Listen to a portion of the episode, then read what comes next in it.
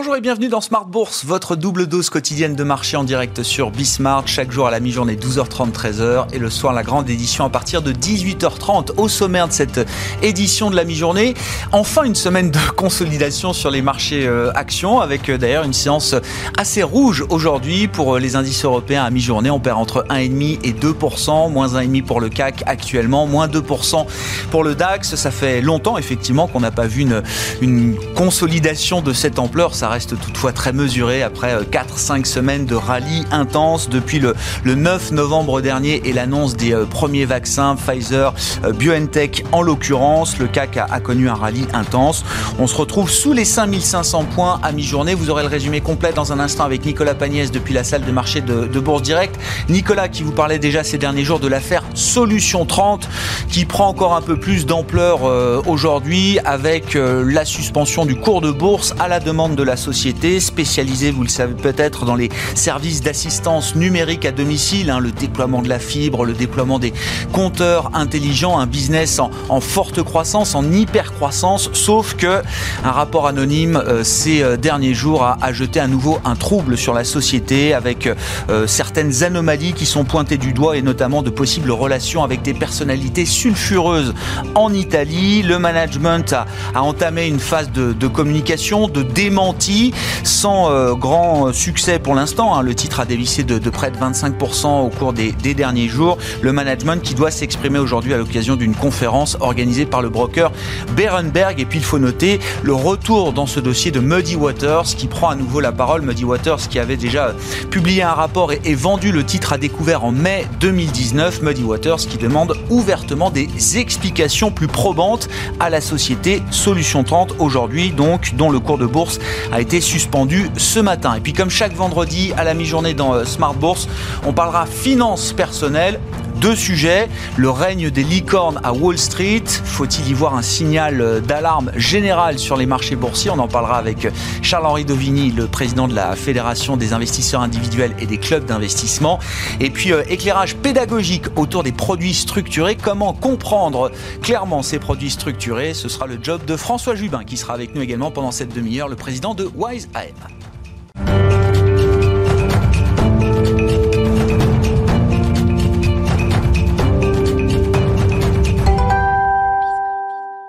Nicolas Pagnès avec nous chaque jour en fil rouge sur Bismart et à la mi-journée dans Smart Bourse depuis la salle de marché de Bourse Direct.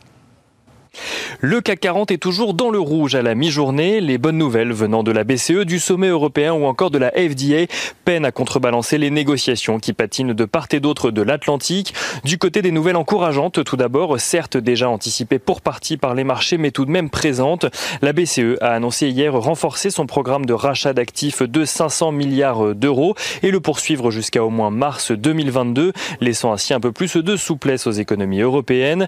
Économies européennes qui devraient également voir enfin arriver les aides du plan de relance de 750 milliards d'euros dans leur caisse. Les dirigeants européens réunis depuis hier ont en effet réussi à trouver un accord suite au blocage par la Pologne et la Hongrie.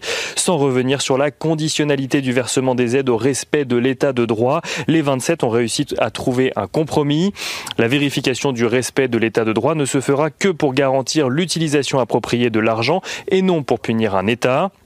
Si jamais il devait y avoir litige, les pays concernés pourront déposer un recours devant la Cour européenne de justice, ce qui bloquera toute procédure possible de la Commission européenne le temps de la procédure de la Cour de justice. En substance, donc, la Pologne et la Hongrie ont accepté le conditionnement des aides à l'état euh, de droit en échange d'avoir la possibilité de faire les recours nécessaires pour ralentir les procédures. Les 27 qui se sont d'ailleurs entendus sur le budget européen jusqu'à 2027 qui s'élèvera lui à 1100 euh, milliards d'euros et nous nouvelle encourageante pour les marchés. Toujours, la FDA a réuni un conseil d'experts indépendants.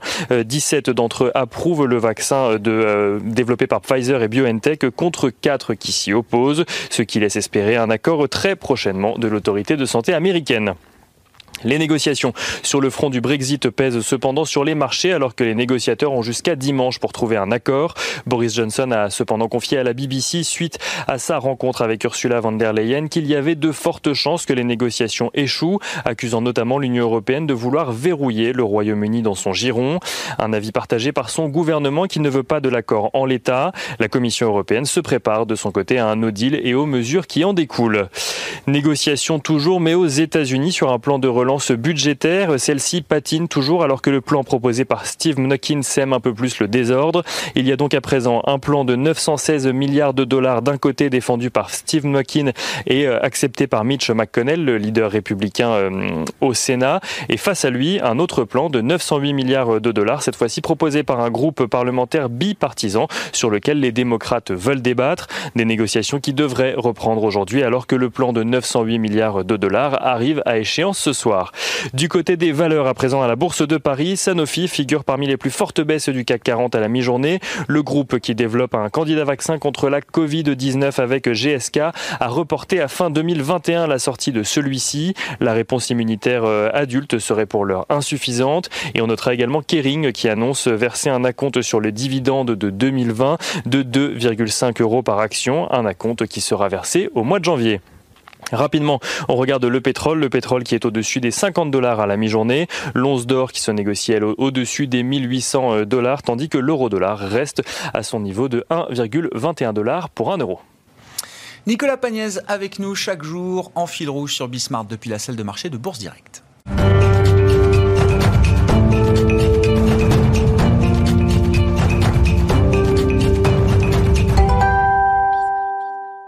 C'était l'événement de la semaine, les grandes introductions en bourse à, Wall Street et les envolées spectaculaires hier de Airbnb, de DoorDash la veille, le spécialiste de la livraison de repas à domicile sur le marché américain, qui sont les, derniers exemples de ce, ce règne des ectocornes. Alors c'est le terme que j'ai trouvé. Charles-Henri Dovigny, bonjour. Vous êtes le président de la F2IC, Fédération des investisseurs individuels et des clubs d'investissement.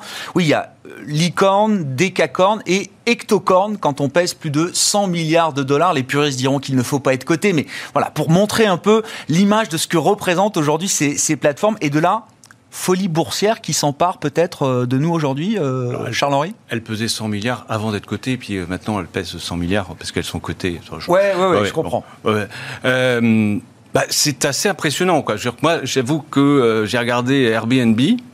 Euh, au départ, euh, il y a 15 jours, on disait que c'était au bas de l'échelle, que c'était entre 33 et 40 euros, euh, qu'il fallait souscrire. Ensuite, on est monté à 68 le jour de l'introduction. Et hier, ils ont fait plus de 100%. Ils sont à, je sais pas combien, 124 euros, quoi, dollars, pardon, excusez-moi. plus de 100% le jour de l'introduction, alors que c'est une boîte qui a 13 ans, c'est la première année qu'ils gagnent un peu d'argent, quoi. Et encore, on ne sait pas s'ils vont gagner de l'argent à la fin de l'année. Sur un trimestre, on l'a vu avec le redressement au troisième trimestre. Ils ont gagné 200, euh, ils cette année. Ce, 219 dollars, de millions de dollars euh, au troisième trimestre. C'est une boîte qui n'a jamais gagné d'argent. Ensuite, euh, le marché du tourisme, il est quand même plutôt en, en baisse. Hein. Je veux dire qu'on peut plus voyager. Euh, regardez, euh, le trafic aérien, c'est quoi? Moins 82%. Mmh. Euh, bah, c'est assez impressionnant de se dire qu'il y a des gens qui pensent que Airbnb vaut autant, alors que vous avez aussi des municipalités qui vont dire attendez non, il faut réduire les périodes de location parce que ça commence à bien faire. On va pas laisser les villes aux touristes. Hein. Je, je, prends l'exemple de Lisbonne, par exemple Lisbonne, à un moment ou à un autre, les, habitants se disent non, c'est plus possible. Bon, Airbnb va vous dire, alors c'est pas la première fois qu'on achète des pertes à Wall Street. Alors non, non, est-ce que c'est plus euh, inquiétant aujourd'hui qu'hier Amazon, mais Airbnb va vous dire, nous, euh, notre activité elle baisse, mais elle baisse deux fois moins que les hôteliers classiques. Euh, on va peut-être sortir gagnant en termes de modèle de cette cette pandémie sur le front du tourisme.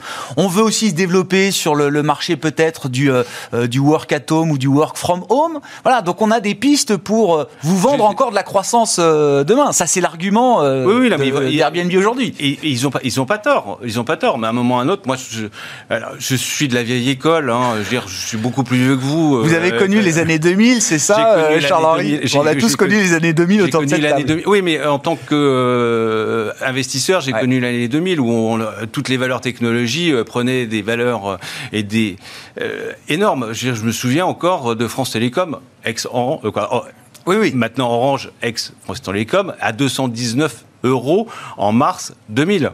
Bon, 219 euros. Aujourd'hui, c'est à peine 20, euh, malheureusement, c'est à 20 euros. Hmm. Donc, euh, et, ça n'a pas remonté la pente. Hein. alors que c'était une valeur technologique et autre chose. On a vu aussi euh, des exemples comme Amazon ou comme Twitter ou comme Facebook qui ont eu des parcours boursiers longs euh, ils ont vendu du rêve, ils ont vendu aussi des pertes, et il y a les investisseurs qui sont restés fidèles, mais on n'a pas vu des explosions comme celle d'hier. Quoi. Je veux dire, celle d'hier, elle est C'est historique. Pour une boîte qui lève plus d'un milliard, ils ont levé plus de 3 milliards en l'occurrence. Mm. Euh, prendre plus de 100% sur la première euh, journée de bourse, ça n'était jamais arrivé euh, sur le Nasdaq en l'occurrence. Et surtout de se faire valoriser quand même à, un tel niveau.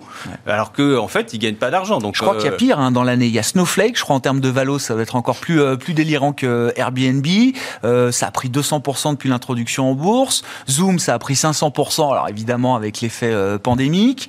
Puis il y a le maître, le maître du monde automobile, Tesla, qui prend 700% cette année. Voilà. Alors Tesla, c'est oui, c'est 500 000 véhicules par an de produits. Et à côté, vous avez Toyota qui en produit 12 millions et qui ne pèse euh, comme capitalisation boursière qu'à peine 200 millions de dollars, alors que euh, Tesla est à 580. Les pro-Tesla vous diront, c'est pas un constructeur automobile comme les autres.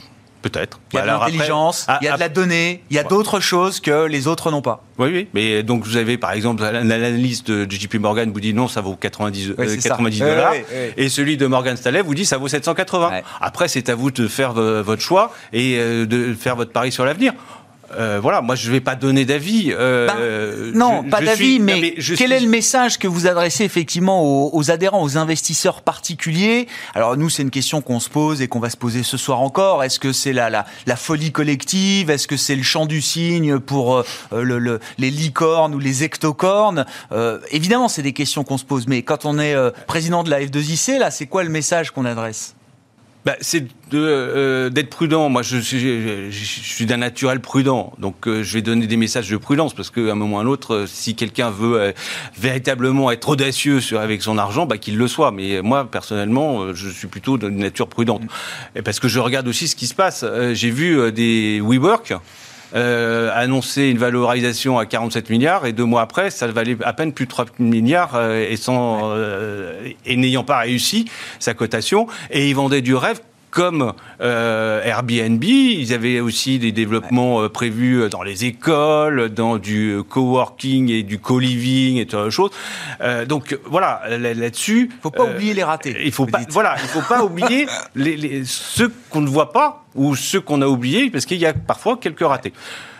Uber aussi, hein, dans le dans le genre. C'était pas cette année Uber, mais ça a été effectivement une mise en bourse très compliquée et un parcours boursier très compliqué. Twitter c'est un parcours très compliqué. Ça fait quand même un certain nombre d'années qu'ils sont euh, sont cotés. Maintenant, ça a pris parce que ça génère des revenus. Ça. Mais les premières années ont été compliquées. Voilà. Tesla aussi, ça a été compliqué. Ouais. Bon, euh, c'est reparti dès que euh, Tesla a pu montrer qu'ils avaient une capacité à générer euh, des bénéfices. Mm. Bon, tant mieux. Euh, mais avec tel valo, j'en suis pas, je suis pas très convaincu, mais bon, ça c'est mon opinion. On, on, parle que de sociétés qui sont cotées sur le marché américain. Je sais pas, on, retrouve des phénomènes d'extravagance sur euh, nos marchés euh, plus européens, plus français, ou est-ce que non, c'est vraiment un monde qui n'appartient qu'à Wall Street? Eh bien, le problème des marchés, des boîtes qui se cotent en France ou, même en Allemagne, c'est qu'elles ne sont pas encore internationales. C'est plutôt des licornes qui vont euh, se euh, coter en France avec un développement plutôt franco-français, voire européen, et qui n'ont pas cette image globale et mondialisée euh, que peut avoir Airbnb ou Uber ou Facebook ou Twitter quand ils sont introduits en bourse. Voilà, là-dessus, c'est un vrai sujet. Comment faire émerger des vraies licornes françaises avec cette ambition internationale. peut-être, il y en a peut-être une hein, bientôt, c'est Believe qui a annoncé qu'ils vont euh, vouloir s'introduire en bourse, qui est sur un marché international qui est la plateforme de diffusion euh, de musique. Mmh. est-ce que, voilà, là, on pourra peut-être avoir quelque chose. Et d'ailleurs, je, je, peux comprendre qu'ils hésitaient entre, bien évidemment, entre le Nasdaq et, et euh, Euronext. Ah, ce sera intéressant de voir le, le, choix qu'ils peuvent faire. Encore une fois, c'est quoi une règle de bonne gestion quand on voit ces phénomènes de, de spectaculaires d'envolée boursière C'est un monde à part. Hein toute la bourse ne fonctionne pas comme ça, euh, heureusement euh, aujourd'hui. Mais quand on voit ça, quand on a des investisseurs particuliers qui forcément sont peut-être euh, attirés par ce genre de phénomène de momentum incroyable où on réfléchit plus à rien et, certainement pas à la valorisation, c'est quoi le conseil? C'est quoi une règle de bonne gestion quand on est quand même tenté d'y aller ah, on est tenté d'y aller. Oui, mais alors le problème, c'est que moi je pense qu'il faut pas aller sur Tesla ni sur Airbnb parce que je pense que déjà il y a pas mal de choses qui se sont passées. Quoique, mais, vous dire, mais, vous avez 700% de hausse cette année euh, sur Tesla. Oui, mais il fallait être euh, à ce moment-là, il fallait aller sur Tesla au mois de janvier. C'est-à-dire que, ok, je prends des risques et j'y vais, mais au début. Euh, voilà, je pense que c'est là-dessus. Après, maintenant, si je suis particulier, bah, c'est de regarder les prochaines intros les prochaines pépites et, euh, les et d'avoir une vision euh, des prochains marchés qui vont émerger, euh, comme les visioconférences, comme, je sais pas moi, la location de, de, bateaux, parce qu'il y a aussi pas mal. Ça, ça peut aussi marcher hein, dans le loisir. on va rester plutôt près de chez nous et au lieu d'aller dans d'autres pays, ben, nous, la façade maritime peut nous permettre d'avoir des loisirs pas trop loin. Et puis les, les, les, fabricants de bateaux nous ont dit effectivement, oui, on a vu une recrudescence. C'est perçu comme le, alors le camping-car en l'occurrence comme une bulle sanitaire mobile. Non, mais Trigano nous a dit le camping-car a été perçu comme une bulle sanitaire mobile pendant cette, euh, cette bah crise. Et les fabricants de bateaux nous disent effectivement sur les petits hors-bords euh, côtiers, il y a eu une demande euh, très très forte également. Juste une minute là-dessus, si vous voulez, François Jubin qui sera notre prochain invité, le président de, de Wiseheim, mais sur cette idée de, de folie collective, est-ce que vous retrouvez des mécanismes que vous avez pu connaître peut-être? Effectivement, au tournant des années 2000, euh, François euh, Alors, à, ceci, à ceci dit près que euh, il y a quand même quelque chose de fondamental derrière. Parce que dans les années 2000, on parlait des clics, on parlait, on disait c'est les méthodes de valorisation qu'il faut reconsidérer. On ne mm. peut plus travailler sur les mêmes méthodes de valorisation. Aujourd'hui, c'est pas vraiment le discours qu'on dit. Aujourd'hui, on dit il y a des nouveaux modèles qui émergent, et puis ces modèles, ils sont créateurs de valeur, ils sont résilients, et donc ça, ça a de la valeur il faut plus regarder euh, sur les métriques euh, financières euh, actuelles, mais il faut regarder quelles sont les perspectives associées derrière. Mais sur sur Tesla, je pense qu'effectivement, on peut on peut on peut quand même se se poser quelques quelques questions. Je crois que même Elon Musk se demande si son groupe est pas un peu trop valorisé aujourd'hui. Bon, il y avait beaucoup de shorts, etc. Mais voilà, ce sont quand même des phénomènes spectaculaires. Merci d'être venu nous en parler, Charles-Henri. Charles-Henri Dovini, le président de la F2IC, qui était avec nous dans Smart Bourse à la mi-journée ce vendredi.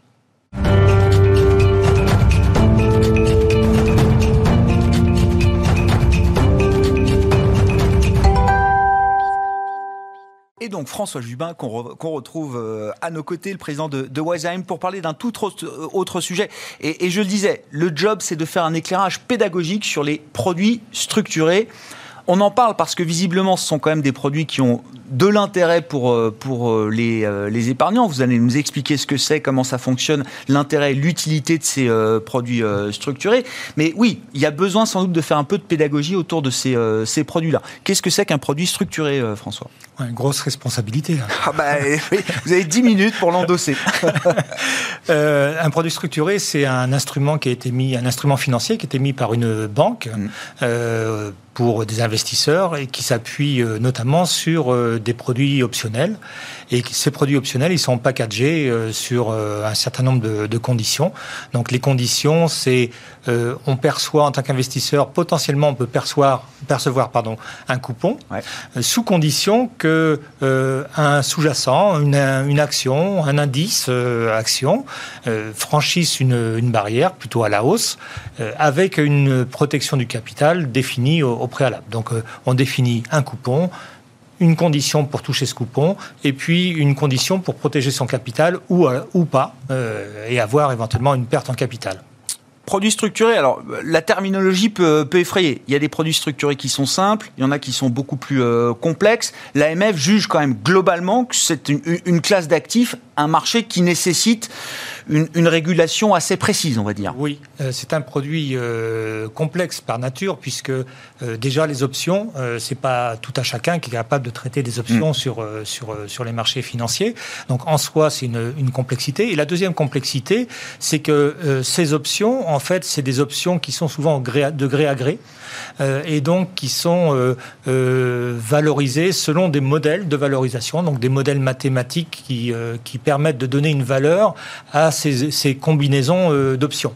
Donc, euh, qui, euh, qui est en mesure de, travailler sur ces modèles? Eh bien, ce sont les banques qui émettent ces produits et certainement pas le particulier qui est capable de, de, revaloriser ces, produits. Donc, ça devient des produits complexes qui exigent un certain nombre de précautions pour, pour la distribution. Oui, vous-même en tant que professionnel, le, produit structuré est émis par une banque, mais derrière, c'est vous qui euh, vérifiez la, validité du produit d'une certaine manière, qui calculez mathématiquement, effectivement, l'intérêt du produit pour votre client. Exactement. En fait, euh, euh, en tant que société de gestion, euh, le, régulateur a demandé aux sociétés de gestion d'avoir des moyens pour faire face à cette complexité. Et donc, nous, nous, nous, devons de contre-valoriser les produits pour rentrer dans cette négociation entre guillemets de gré à gré, de telle sorte que le prix qui nous est proposé corresponde à une fair value. Bon, si on ouvre un peu le capot, alors effectivement, euh, euh, qu'est-ce qui crée de la valeur pour, euh, pour l'épargnant, pour le client? Vous le disiez, il y a, il y a l'idée de percevoir un coupon, sous condition, comment ça marche? Euh, quels sont les risques, quelle place on peut euh, réserver aux structurés dans une, dans une allocation? Voilà, c'est toutes les questions qu'on vous pose, euh, François. Alors, donc, moi, je, trouve que les structurés ont, ont, intérêt dans une allocation d'actifs parce qu'en fait, le, cette, ces options sont, génèrent des primes. En fait, on paye un prix d'option, mais on reçoit, quand on vend une option, on reçoit une prime, comme une prime d'assurance, en fait. C'est ça. Hein, voilà, c'est une prime d'assurance contre, les, contre les risques financiers. Et là, vous passez dans une position d'assureur. Donc cette prime d'option va vous donner votre rémunération. Donc ça, c'est ça, c'est le, principe de base avec euh, un certain niveau de, protection.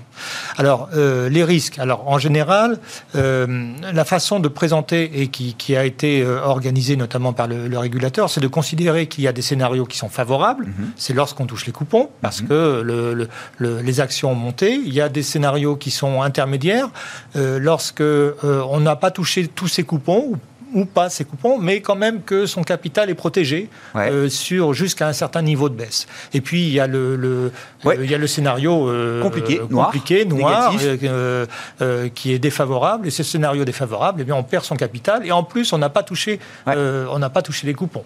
Sauf quand on a un investissement action, on perd son capital, mais on a quand même touché des dividendes. Là, on ne touche pas. on peut tout perdre. On ne peut pas tout perdre, mais on peut perdre sur en euh, capital, Et, sans toucher euh, sans toucher la prime. Voilà. On peut, donc ça c'est ça c'est des risques euh, à échéance.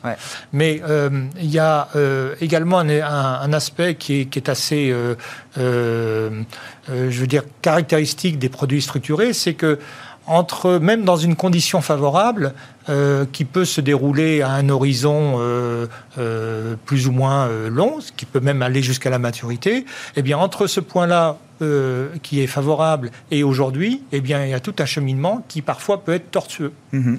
Euh, et donc ça, c'est un, point euh, caractéristique des produits structurés. Et il faut bien que les investisseurs le, comprennent.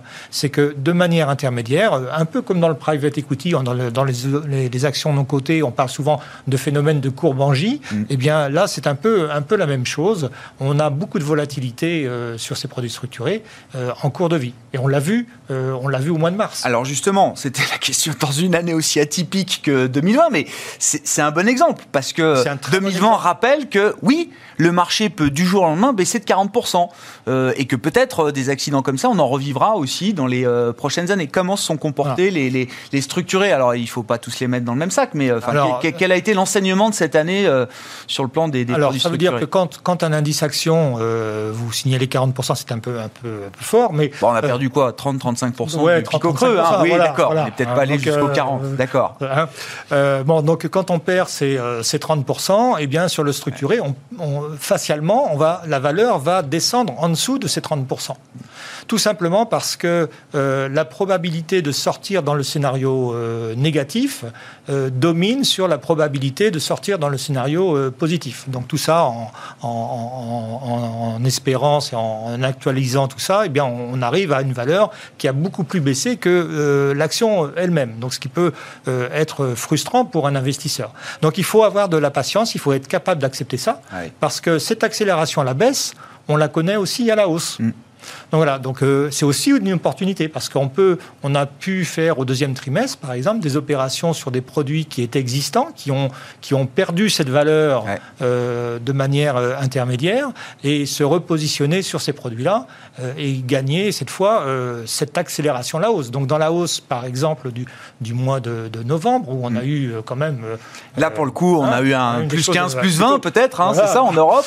Oh, voilà, en tout cas plus, plus 20, plus 20, nous rappelle Charles-Henri bon, sur, eh bien, euh, eh bien, sur les structurés qui, étaient, euh, qui avaient été décotés, eh bien, vous, vous avez fait, euh, vous avez fait beaucoup plus que ces plus 20. Comprends. Voilà, donc il y a une très très forte sensibilité au départ. Alors donc, il faut, faut l'accepter, ça fait partie de la, chose. C'est réservé à quel type d'investisseur Et encore une fois, hein, je reprends cette question, comment on le place dans une, dans une allocation Quel poids, quelle place? Ça vient en complément de quelle stratégie? Alors, c'est alors d'abord, en complément de quelle stratégie? D'abord, effectivement, il faut, il faut diversifier. Euh, ce qui est intéressant dans le structuré, on l'a bien compris, c'est euh, la comme c'est des options qui jouent sur la volatilité, eh bien il faut avoir des actions qui sont un peu volatiles. Donc quand mhm. c'est volatile, ça crée, ça crée de, de, la valeur pour euh, pour euh, pour l'investisseur. Puis la deuxième composante de la valeur, c'est les dividendes qui sont versés par, euh, par, euh, par les, les, les, actions entreprises. Ouais, je. Hein et ces, ces dividendes-là sont quelque part restitués sous forme de coupons, en partie, euh, parce que le, le, la banque elle va, elle a besoin de, de, de, prendre sa marge également, mais mmh. donc il va y avoir une restitution en partie. Et ça, c'est intéressant parce qu'en fait, quand on, on, quand on joue un structuré, qu'est-ce qu'est-ce qui nous intéresse finalement? Mais On joue un sous-jacent qui va grosso modo, être stable. On ne demande pas une forte progression parce que on va pas faire un structuré sur Airbnb, puisque si on fait un structuré sur Airbnb, combien même il existerait, euh, eh bien, on aurait un coupon de quelques pourcents comparé à une plus-value potentielle qui est, double. Donc, euh, on ne cherche pas des actifs qui sont en forte progression. Donc, on veut des actifs qui soient plutôt réguliers. Puis inversement, à la baisse, on veut euh, éviter d'avoir des actifs qui puissent sortir en conditions défavorables. Donc, le structuré, c'est une façon, avec ces primes d'options, de pouvoir jouer une forme de stabilité sur, sur les, les les, actions. Donc on va chercher plutôt des secteurs qui sont matures, des entreprises matures, euh, sur lesquels euh, on peut avoir quand même de la volatilité, volatilité sur le cours, mais sur lequel ben, il y a quand même c'est des, c'est des business, régularité, d'accord, un peu de voilà. visibilité, de régularité. Voilà, donc euh, je comprends. alors il y, a des, il y a des secteurs qui sont qui ont été privilégiés, mais une société comme Veolia Environnement, par exemple, ça peut être une société sur laquelle Typiquement, on peut faire un structuré. il y a des problématiques sous-jacents intéressants. Air liquide. Alors, air liquide, mais malheureusement, comme c'est pas suffisamment volatile, euh, eh bien, on, cherche un peu de volatilité. Il faut de la volatilité. Et voilà. Ah, donc voilà. Bon, bah voilà, bah écoutez, euh, on, a des, un éclairage très pédagogique sur, euh, sur les, les produits euh, structurés, des produits complexes, avec du risque, mais qui sont aussi bah, des, des, intéressants, on va dire, dans, dans un portefeuille un peu global pour, pour un épargnant, pour un investisseur. En mettre une partie de ce qu'on est prêt à mettre en action, ça a du sens. il faut, faut, faut, se faire conseiller. Il faut surtout se faire conseiller. Produit à risque, évidemment, mais bon, sur les marchés, on prend ses risques. Merci beaucoup, messieurs. Merci d'avoir été avec nous. François Jubin, je le rappelle, président de WiseAM, qui nous accompagnait à la mi-journée dans Smart Bourse, et Charles-Henri Devigny, le président de la F2IC. On se retrouve ce soir à 18h30 en direct sur Bismart.